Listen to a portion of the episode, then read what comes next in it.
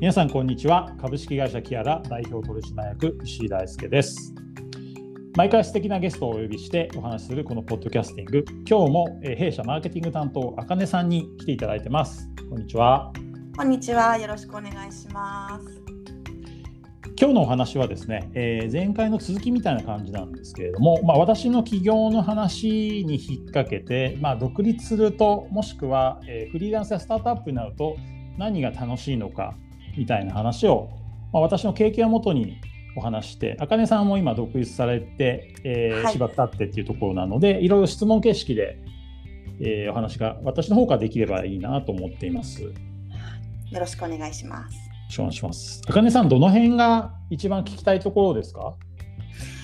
えーと、やっぱり一番は、まあ、私自身もやりながら感じてるところではありますけどあのこう会社に勤めている時とあの自分で仕事を、まあ、作っていくというか授業を進めていくっていうところでのこうマインドの差というか気持ちの差ってあるしあのどっちがいい悪いっていうことではなくってあのそこの差どんな差があってでそれが、まあ、どういうふうにこう仕事に作用していくのかっていうところとかあの伺いたいですし話していきたいなっていうふうに思います。わかりました。ありがとうございます。えー、それで言うとですね、まあ、私に限らずあの会社員だった頃の私を考えると結構人間関係で悩んでる人が会社員の人多いんじゃないかなと思いますが、えーと、フリーランスや、まあ、その自営業になるとですねやっぱりこうお客さんとか働く仲間を自分で人事権を持って選べるのでねお客さんですら人事権なのでやっぱり心地が良くて一緒に価値を生み出せるっていう方と全力でっていうところが、まあ、結構ブラックさがなくなるというかあの思わず24時間働いちゃうことはあっても精神的にはすごく楽なんじゃないかなと思いますけど。うんうんうん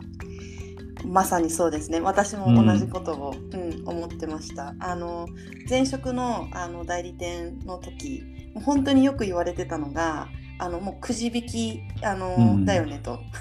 宝くじだよね。と要はまあチームの配属先によってこうお客さんが変わっていって、ね、それによってもうやることお客さんの人格 パーソナリティも変わってくる。社風もねやっぱもちろん。違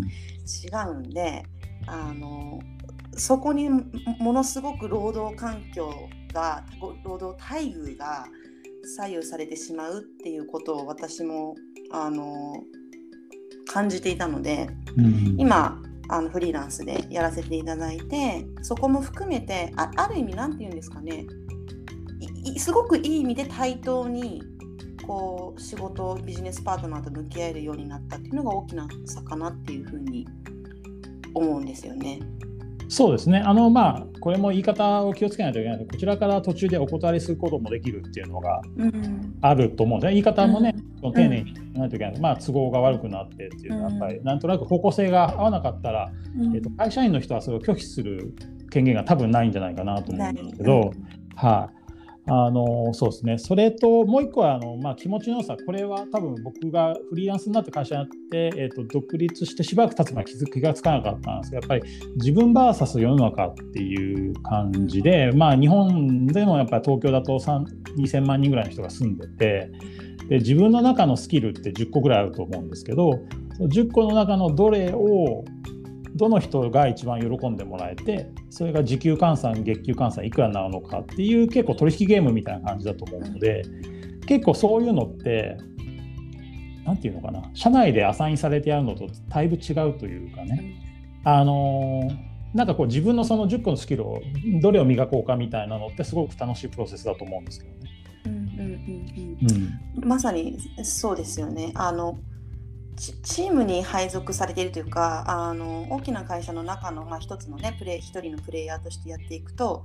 あの程度の差はあれあまりその個人のこう何ができるかということよりかは、まあ、その組織でど何かを達成したいことがあってそれに向かって5人なり10人なりのチームでもう総力戦でかかっていくみたいなあんまり個人のこう主義みたいなものってああんまりこう尊重されないというか、まあ、逆に言うと、うん鍛えなくても生き抜いていけるって逆の言い方をすると今度、うん、あの個人で戦ってるとその主義を鍛えていかないと 世の中と戦っていけないっていうそっちのタフさは逆にまたねフリーランスになるとあるのかなっていうふうに感じていて、どどうですかね？こう逆に今少しいい面その会社に勤めるということと、えっと、自分でこうビジネスをやっていくっていうことの対比で今対比でいいいい話っていうのを今していただきましたけど、うん、逆にももちろん悪いところというか悪いところじゃないですけど大変なより大変なところっていうのもあると思うんですけど。そうですね。一番経営しててショックだったまあ、それこそ5年か6年ぐらい前かな。うちの銀行の残高が500万円狂ってたことがあってなんかお金が足りてるはずだったのにもしかしたら足りないかもしれないっていう倒産の危機みたいなのがあったので、まあ、結構うちの経理がねうちの奥さんなんですけど結構、まあそれある程度パニックになってお金をなんか何とかしようっていう走り回ってっていうのがあったので。えー、まあそういうのはネガティブだと思うんですが反面ですねキャッシュが続けば会社っていうのは潰れないんだっていうこともかなりネガティブイベントから学んだのでまあえー、っといろんなねあの会社の決算がまあ赤字になったり作体で半分になったりって苦しいってなってよく考えたら会社って現金があれば続くんですよね。うんっていうのって結構みんななんかあのスナップショットで毎年の決算だけ見てるともうダメだよねってなるんですけどなんか結構今コロナって我慢の時なんで、はい、あの現金をいっぱい持ってしぶとく生きようみたいなのが、うん、なんとなくそういうのってあの5年前の危機に学んだことは生きてるかなって思います。うんうんうんうんうんるほどなるほど。うん。そうかそうか。キャッシュをねキャッシュを持っておくうん。それはまあ売上で稼ぐ経費を削る。銀行から借りる投資家から調達する。最近だとクラウドファンディングをする。で最近だとなんか一般投資家の人もいる巻き込める。エクイティクラウドファンディングって上場してないのに一般公募とかも出てきてて。なんかそうやってお金集めるっていうのは結構あの会社員だとね僕も結構商社で M&A やってたんですけどでもあんまり分かってなかったんですね。はいはいはいはいはいはい、うん、そうか。なんか、あとあれでどうですか？自分がこう今度は従業員を、まあね、抱える側になって気をつけるようになったこととか、うん、気をつけなきゃいけないこととかもあるんですかね。そうですね。今働き方もいろいろね、まあ、ある中で、そういう意味だと逆に会社員時代の上司とかお客さんになんか全力で謝りたいというかやっぱりちゃんと価値を生み出すってことの意味も分かってなかったと自己反省はしているのでうん。なんかちょっとやらされ感が僕はあったような気がしていてもっと全力でねそう給料は変わらないけどそのそういうの関係なく会社員として価値提供できてたのになとは思いますね。うん。あのーね、だから立ってる立場いる立場どの受け皿に自分が立ってるかによってものの見方がすごい変わるんですよね。でな多分一番って今までお話しいただいたことにも通じると思うんですけど、あのお金の感覚っていうのがあの会社員時代ってなんか誰のお金も自分のものじゃないっていうふうになんかちょっと思うというか、なんかあの私の場合は、まあ、例えばクライアント広告主の広告予算を預かってでそれで、まあ、広告をまあ回していくっていう仕事をしてたわけですけど、うん、なんかその会社のそのお金の出どころが個人じゃないというなんていうか誰が払ってるっていうものじゃないものでアドを買ってもらって、うん、で私のお給料すらそのその広告予算からいただくのではなくてなんかその会社全体の利益からまあいただくっていう形じゃないですか。うん、かあのお金のすごい大きなお金が動いてるのにその一個一個に自分ごと化ができないっていうなんかそれが安定してるって言えば安定してるんですけどもしかしたら私も自責というか反省レベルを込めて、なかなかその10万円20万円で何かをするっていうことに対する情熱それでどれだけ利益還元をそのクライアントにできるのかっていうところのそこの自分ごと化っていうのがもしかしたらちょっとお金が見えないからこそやりづらかったところかもしれなくて。そうですね。だから逆な目で見ると、これは給料を払う立場になったからっていうちょっと上から目線の言い方ではないんですけど、うん、やっぱりいろんな方にフィーをおっしゃらして、結果を出していただくと分かるのは、やっぱりなんかその仕事っていうプロジェクトに対して、まあ、意味なく前のめりになることっていうのは、なんか僕にとっていいっていうのは多分その人にとってすごくいいことなんですよね。だから結構受け身だとせっかくなんかうちのお金を使って実験をする機会が与えられてるのに、うん、なんとなくそれ実験をしないであのお金だけもらってると多分その方のためにならないはずなんですよね。うん。うん、そういう意味だとその会社員時代っていうのは僕も商社で、まあ、予算は大きい方だったと思うんですけど、うん。うんそのお金って損しても実は自分の給料減らないんですよね。自分の借金にもならないし。だったら、なんか分かんないですけど、10億円の M&A とかやっとけばよかったなとか思うじゃないですか。で 今になって思うと、私もやっぱそう思うことがあって、うん、今は明らかにどの方から、ね、フィーを頂いてるっていうのがかなりしっかり見えてそれをペイできるだけの動きっていうのをパフォーマンスを出すっていうことに集中できるので本当今おっしゃった通りでああの時やったね、いくらのキャンペーンに点々点みたいな気持ちになるわけですよ。そう。まあ、でもねそのどっちの立場も経験したからこそ今この、まあ、マインドというか今の視座に立ててるっていうまあ考え方もあるしどっちかだけだと多分成り立たなかったことなので、それはまあ後悔ね後にあな後悔何でしたっけ？しても。先に立たず。後悔先に立たず。はい あのみたいな話であのやっぱ2つのポジションがあったからこそ、まあ、見えてるあの視座からの、まあ、景色なのかなっていう気がしているんですけどねなんかやっぱそこが大きな一番違いを感じるところなんですよね。わかりました。まあちょっとこの話は尽きないんでねあの 今日この辺にしてあともう一個ぐらい話してもいいのかな。ななんかあと今知りたいこととか、なんか皆さんのなんか独立したい人に伝えたいこととかありますか？それについて話して一回、第一部決めたいなと思うんですけど。えっとまあ、独立したい人に伝えたいことっていうのもまあおこがましい。私もまだねあのピヨピヨって感じなんであれなんですけど、うんまあ、とにかく今あのコロナのせいでというか、まあ、おかげでっていう言い方もありますけどとにかくそのオンラインというあの、まあ、ものを使って1人で何か始めるっていうのは完全に追いかげ追い風というか、うん、あのもう世の中のハードルも下がってるし、まあ、コスト的なハードルもういろんなものがで情報は溢れててつかみに行こうとすれば何でも知れるっていう話だと思うんであの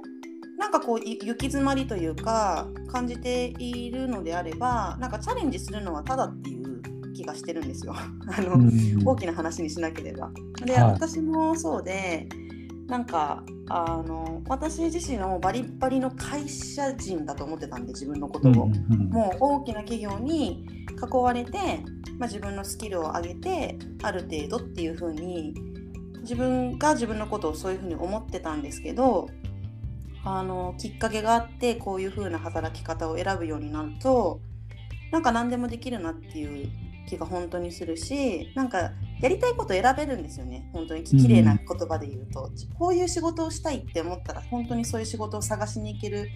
自由さっていう、てきあの身軽さですかね。なんかそれがすごくあのー、気持ちいいなと思ってるんでなんか今特にねコロナで国内でねあのどこにも行けないなとかあのオンラインあのリモートとあの出勤と1日おきでその条件もコロコロ変わってもなんだかどこに気持ち向けたらいいか分かんないみたいなあの人が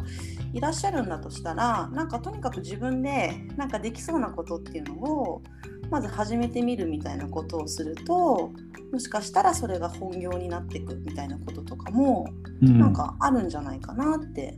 すごい思いました。思ってます毎日あそうですね、まあ、あの本当会計上で見るとこのオフラインビジネスオンラインビジネスって比べた時とかあとハードウェアビジネス在庫のあるものとうん、えーと、ソフトウェアビジネスっていうデジデジタルなものを比べると、はい。後からこうデジタルとかオンラインの方って多分失敗して一番損になるのってただの時間でしかなくてそうそうそう。じゃお金損しないんですよね、うん、実は。だから、結構ねあのそこそこのホームページねあの例えば日本だとペライチとかあの辺30分でできるみたいな、なんかちょっとこうポートフォリオっぽいもしくはその法人にしなくてもちょっとプロジェクトの名前とか考えちゃって、うん、なんかその僕だったら開発やってたんでねそのウェブ開発とか AI 開発プロジェクトっていうのはチーム AI の始まりなんですけど、うん、まあ、かねさんだったらこうパフォーマーなのかあマーケターなのか分かんない、うん、なんかちょっとや屋号っていうかザ・プロジェクトみたいなのがあって、ページがあってそのプロジェクトの人間なん。ですっていうふうにすると結構、そういうのって結構今作り放題なのかなと思います。本当にねその受け皿というか、まあ、それをどう広めていくかっていう話にはまあお金をかけるんだとしても、うん、まずね受け皿を作っていくっていう話はただだし、ね、あの時間はね 時間は使いますけどまあ、うん、あの多少であればねそこは投資自分の時間っていうものにまあ投資してやりたいことやってみても、うん、もしかしたら、うん、新しい道が開けるんじゃないかなとかっていうのはすごい思っていて、うん、まずやってみなって今私はすごい周りに言ってます、うん、なんか悩んでる人いたら。いや驚くほどコストが下がってるんでね。驚くほど本当に。えー、びっくりしますよね。か私今あの自分のバレエあのクラシックバレエのスタジオもあの一応開いて持ってるんですけどオンラインなので本当コストゼロというかまあ Zoom 代？Zoom と通信代はかかってますけど本来10年前であればダンスのレッスン持つなんてまずスタジオ借りて施設整えてっていう多分初期投資がすごいかかった話だと思うんですけどそれがもうもうゼロコストで生徒さん集めればいいっていうだけの、ね、話になるんで文明ありがたやって思ってます。うん、サービス業コンサルはほぼそれでね、うん、あいけますよね。料理教室もデジタルにできるし、うん、何ができるかな。まあこもこもりとかもできないかなと思うんですけど、まあ、ちっちゃい子難しいですけどね、なんかこう小学生の間を持たせるトークとかで取れるマーケットもあるかもしれませんし、ね、うん、そうですね、うん、もうみんな YouTube ね見慣れてるでしょうしね小学校とかにもなれば。いやまあうちのおじいちゃんおばあちゃんと話しといてでもいいかもしれませんし 結構何でもあり。何でも何でも割とあのできそうな感じが本当にしますよね。もっともっと進むような気もしますし。えーうんわかりました。じゃあちょっと話は尽きないですが、この辺にしてですね、あのぜひです、あのこういう、まあ、うちはキャリアというか働き方の会社、もともともう人材紹介とかもして、あと働き方ツール今売ってるんで、まあ、仕事ってなんだろうとか、キャリアってなんだろうっていうのは結構関係があるテーマで、ぜひ今後も情報発信していきたいと思います。はい、はい、ということで。ありがとうございました。ありがとうございました。